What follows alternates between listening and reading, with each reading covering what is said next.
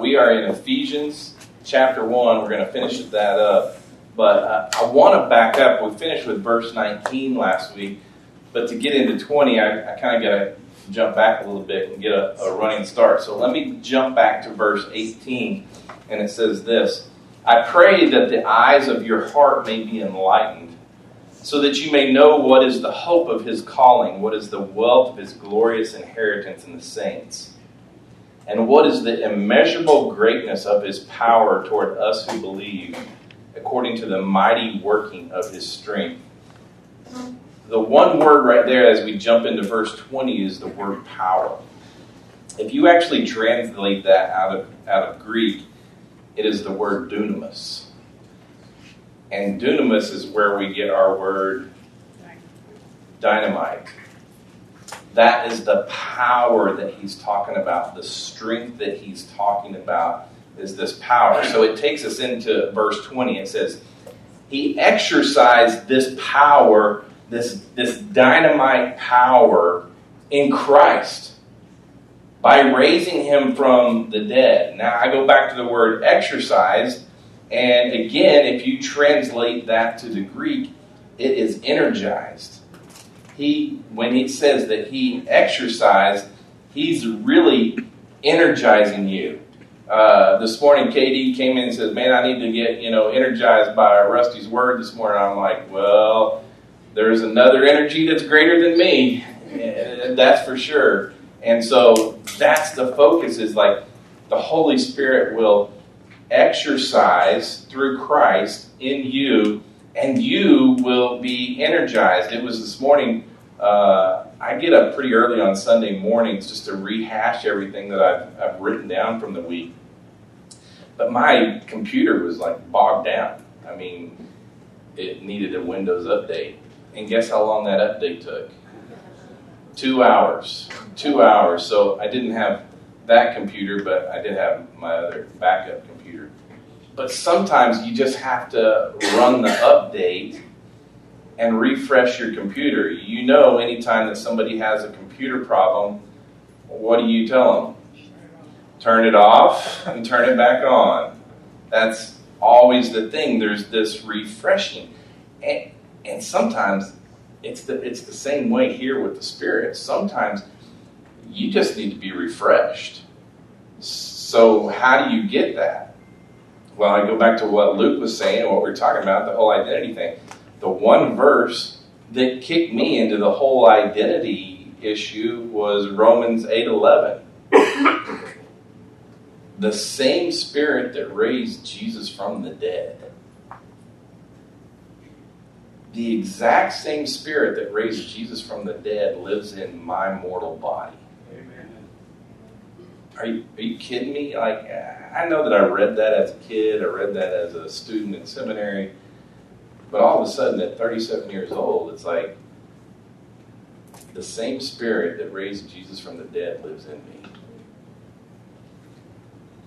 If the church doesn't understand that right there, you ain't got nothing.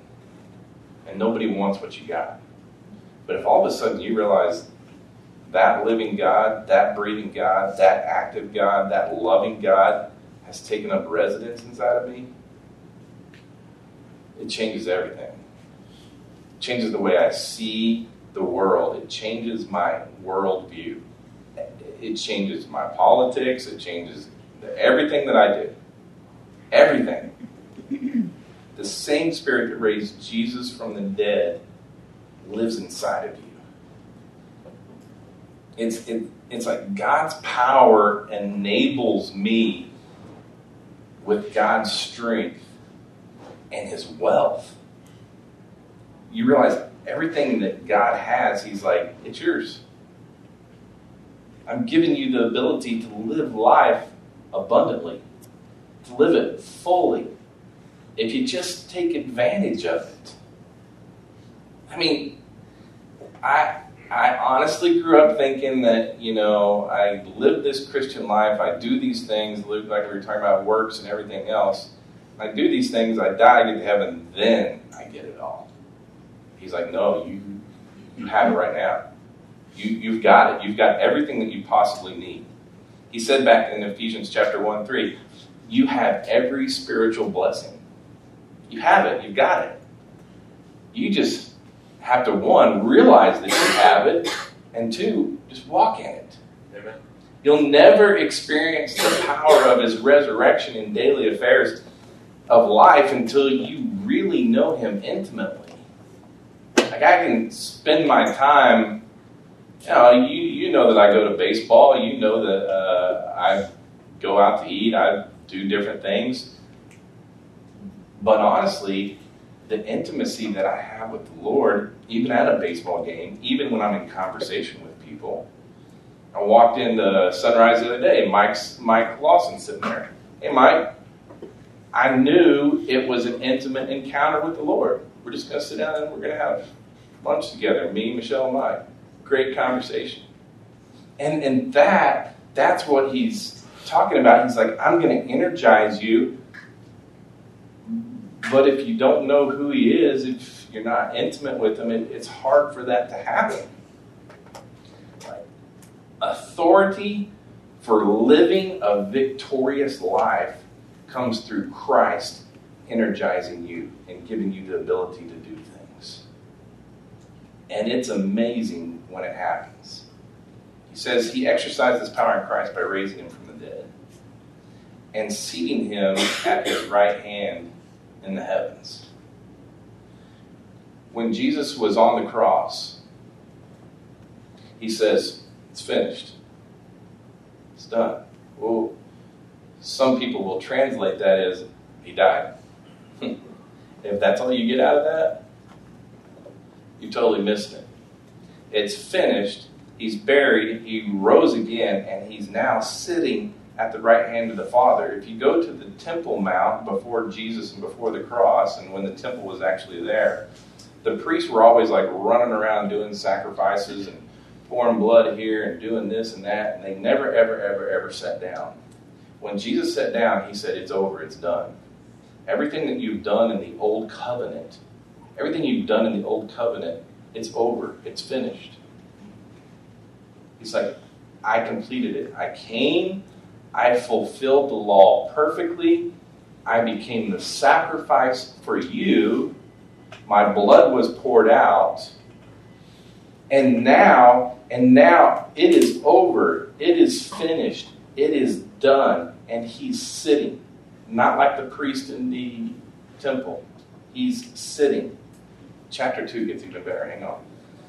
Verse 21 far above every ruler and authority, power and dominion, and every title given, not only in this age, but also in the one to come. Here's the crazy thing His power will supersede anything that was ever created. Just think about that for a minute. He is greater than anything that you can imagine and he's literally sitting saying, It's fucking finished. Like, what are you going to do to help it? There's nothing that you can do because he's already done it. It's finished. So I'm sitting here to you today saying, Stop. Just stop. Stop being religious. Stop. Because if you're in Christ, if He's in you, He's saying, Let me live your life for you. Amen. Just breathe. Lord, I need you to help me breathe. I need you to help me stop. Because everything that I learned growing up, I'm having to relearn. Just chill out. It says, and he subjected everything under his feet and appointed him as head over everything for the church. Jesus literally supplies the very life of the church. It, it, really, if it's coming down to us and our strength and what we do, oh my goodness. I hate to say it, but we're going to build buildings and vote on carpet colors and but if he's doing it He's going to do amazing things through the church, through the people. Not through programs, not through facilities, not through anything else, but His body, which is you, which is His body. Verse 23 it says, which is His body. Christ being the head, us being the, as believers, being His body. As the head, He's able to teach us, He's able to direct us, He's able to breathe for us, He's able to do all things and we just go out and do it, whatever it is. And honestly, I had no idea what this morning looked like. Even as I go through this passage of Scripture, I'm uh, like, okay, Lord, where are you going with this? Yeah, I have my notes. Yeah, I prepared. Yeah, I've studied. But what are you doing, Lord? I don't want it to be, oh, Rusty's up there teaching again. Lord, I pray that you speak through the people, that you speak through the, your word that comes alive to each person in this room. It says, the fullness of the one who fills all things in every way. The fullness, the fullness of his deity. God the Father, Jesus the Son, and the Holy Spirit, it resides in us. That's crazy. Like, all the wealth of God is right here when we learn to walk in the Spirit, we walk in His fullness. That's who we are. When we literally, when I see you and I see you walk in, I'm like, yeah, the fullness of God just walked in the door. The Gospels display the power of Jesus Christ, of God working through His Son. That's what the Gospels do. But as we go through Acts right here, it's literally a display of the Father working through the Spirit in the body of believers. The Gospels was one thing, that's Jesus doing his thing because the Father did it through him. But now the Father's doing it through us. Like, we go out there in the community, and if you don't know your identity in Christ, you're just doing things. And then we get into chapter 2, it says this, verse 1. You were dead in your trespasses and sins. Now, when he says you were dead, he's literally talking about being spiritually dead, that you can't you can't communicate with God. A spiritually dead person, one who doesn't believe in Jesus Christ as the Lord and Savior, can't understand or even appreciate spiritual things. They can't. It doesn't make sense to them you, you in this room know that we live in a 50 50 world. 50% believe this, 50% believe this. Those that believe in Jesus can understand the Word of God, as wacky as it can be sometimes. I mean, we I, I, forget who I was sitting with this weekend, but we were just talking. Oh, West Cape. We were talking about all the crazy verses in the Bible. We pulled out some really weird ones. But if you look at it in light of all 66 books and what God's doing, the bigger picture, it all makes sense. It all makes sense. And we can understand it because we have the Spirit of God inside of us that enlightens us, that reveals things to us. So if they're spiritually dead and God is spirit, then they have no spiritual life. Their spirit is dead in relation to God. And when he's talking about sin, he's literally talking about the acts of sin. The acts of sin. Verse 2 it says, In which you previously walked according to the ways of this world. So now he's writing to the church at Ephesus and he says, You once were in this condition, but now you are no longer in this condition. You once were spiritually dead, but now that you believe in Jesus, he's brought life to you and everything has changed. When he says, in which you previously walked according to the ways of this world. He's talking about the world being the evil age. You walked, you walked in evil. The world system of values and perspective of things. And Satan was the ruler of that system. It, wait a second. It says, in which you previously walked according to the ways of this world, according to the ruler of the power of the air why do we have microphone problems all the time? because the ruler of the air is the evil one, the prince, the chief of the atmosphere.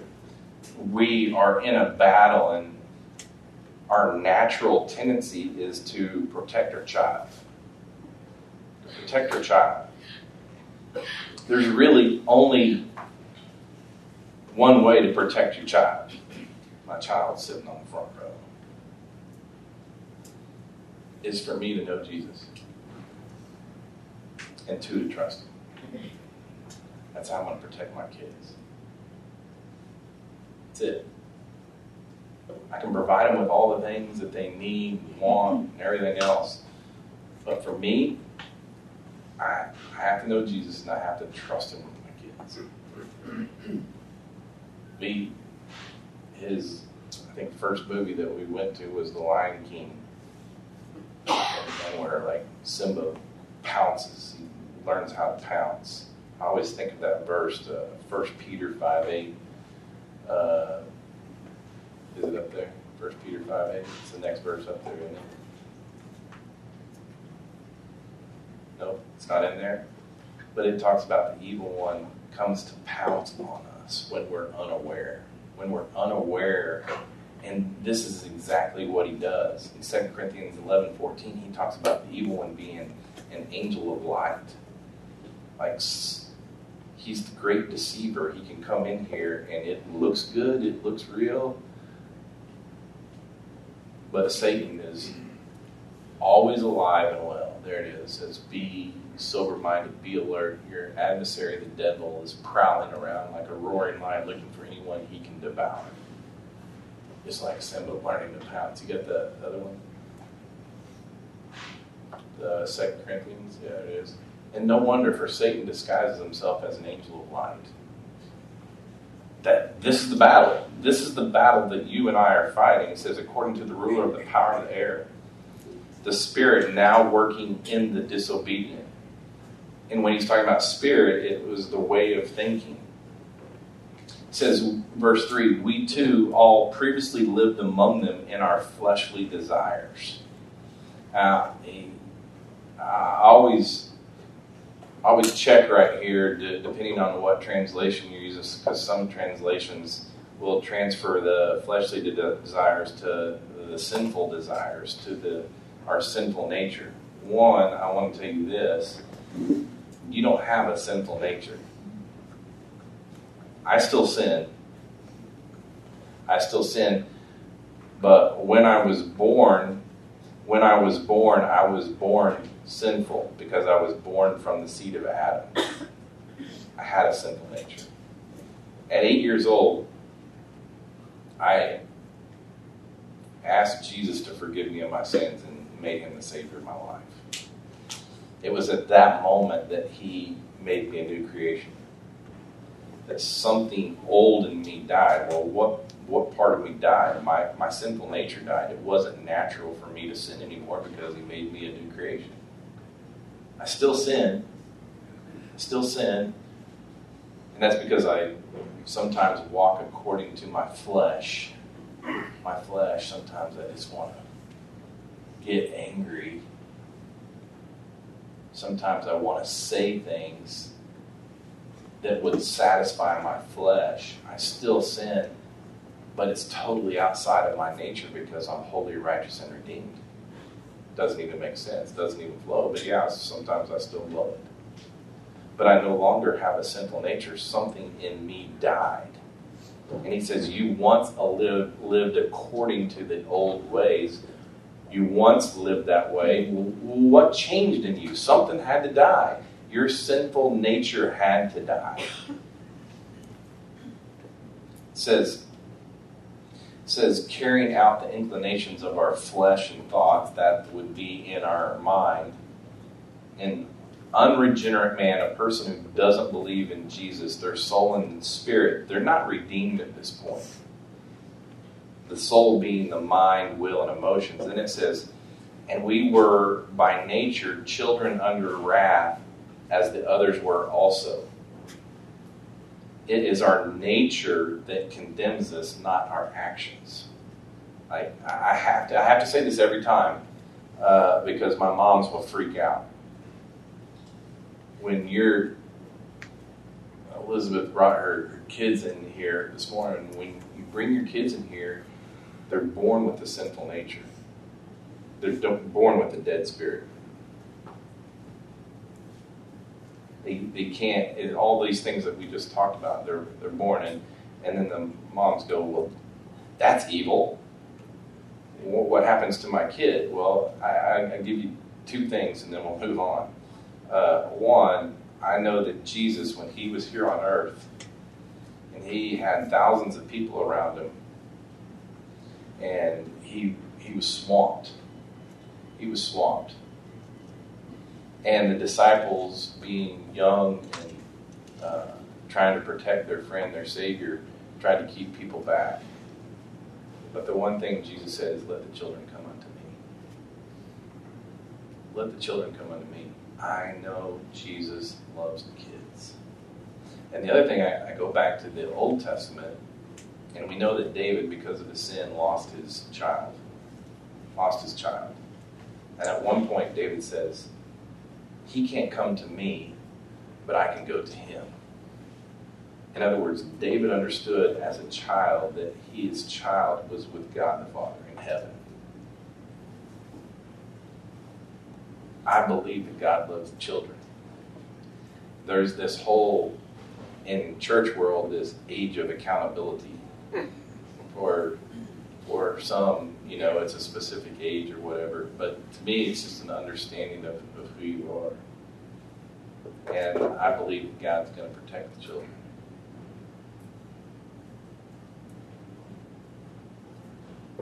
I know Chase is with Jesus. I know it. Without a shadow of a doubt.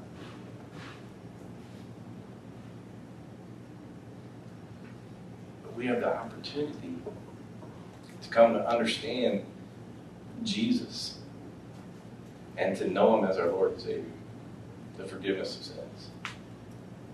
And you get to that point, and all of a sudden, this amazing thing that happens at eight years old that I did, had no idea happened to me. I had no idea what had happened to me. I couldn't understand it.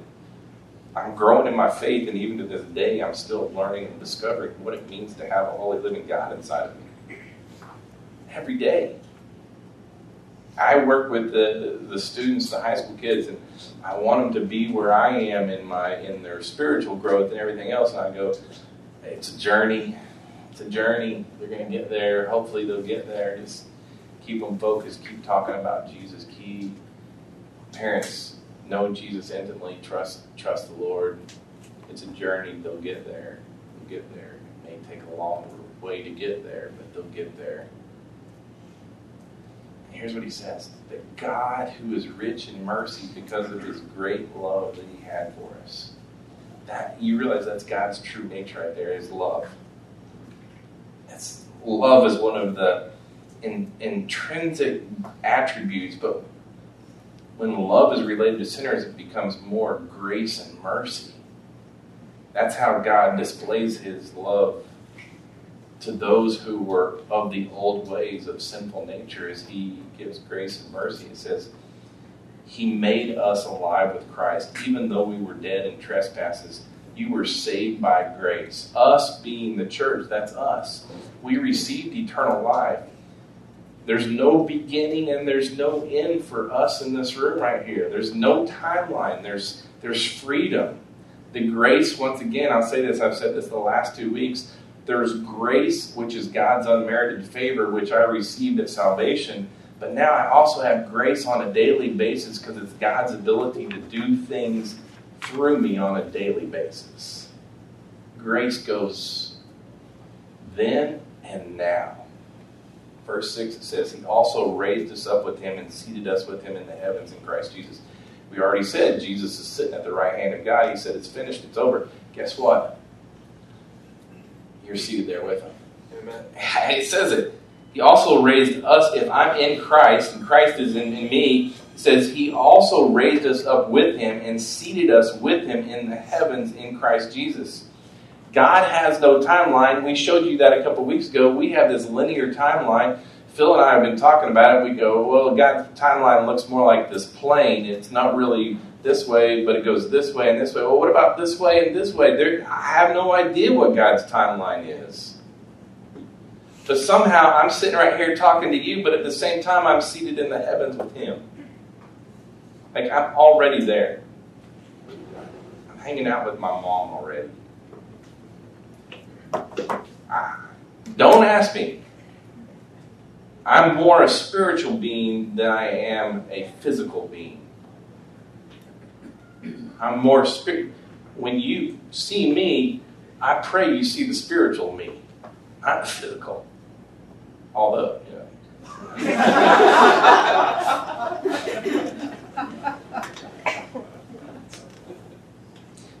Seriously, if, if you see yourself in the flesh here on the earth rather than the spirit hanging out with the Father, you, you never win the battle. You never win the battle. The flesh is not going to win the battle. I don't care how good you are, how bad you are, you're never going to win the battle in the flesh. You are a spiritual being. And you, you currently have access that is everything of God's. Verse 7 says this so that in the coming ages he might display the immeasurable riches of his grace through his kindness to us in Christ Jesus. What are his immeasurable riches? I have no idea.